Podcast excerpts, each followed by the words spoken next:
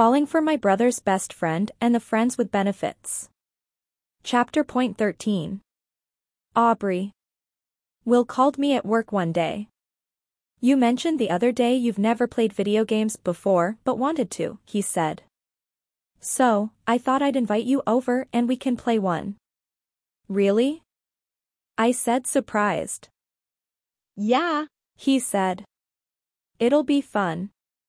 I'd love that, I said with a smile. That whole day at work I was so happy and even my coworkers asked me what had gotten into me. I couldn't help it. That was just the way Will made me feel. He made me feel alive somehow. When I arrived Will gave me a kiss. We played the video game, and he showed me what to do and soon I was hardcore invested. We also ordered pepperoni pizza and ate while playing.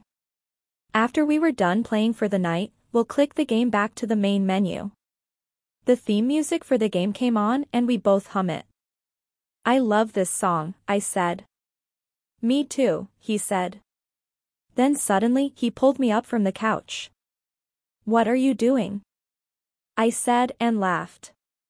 Dance with me, he said with a smile. Why not?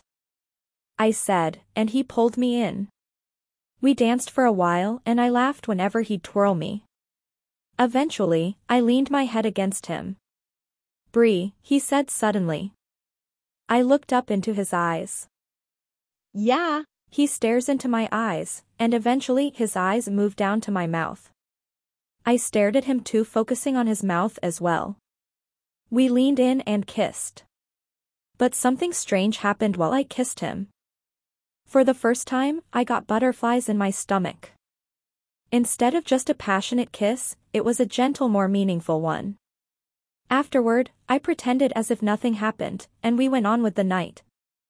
But even after he left I couldn't stop thinking about that kiss.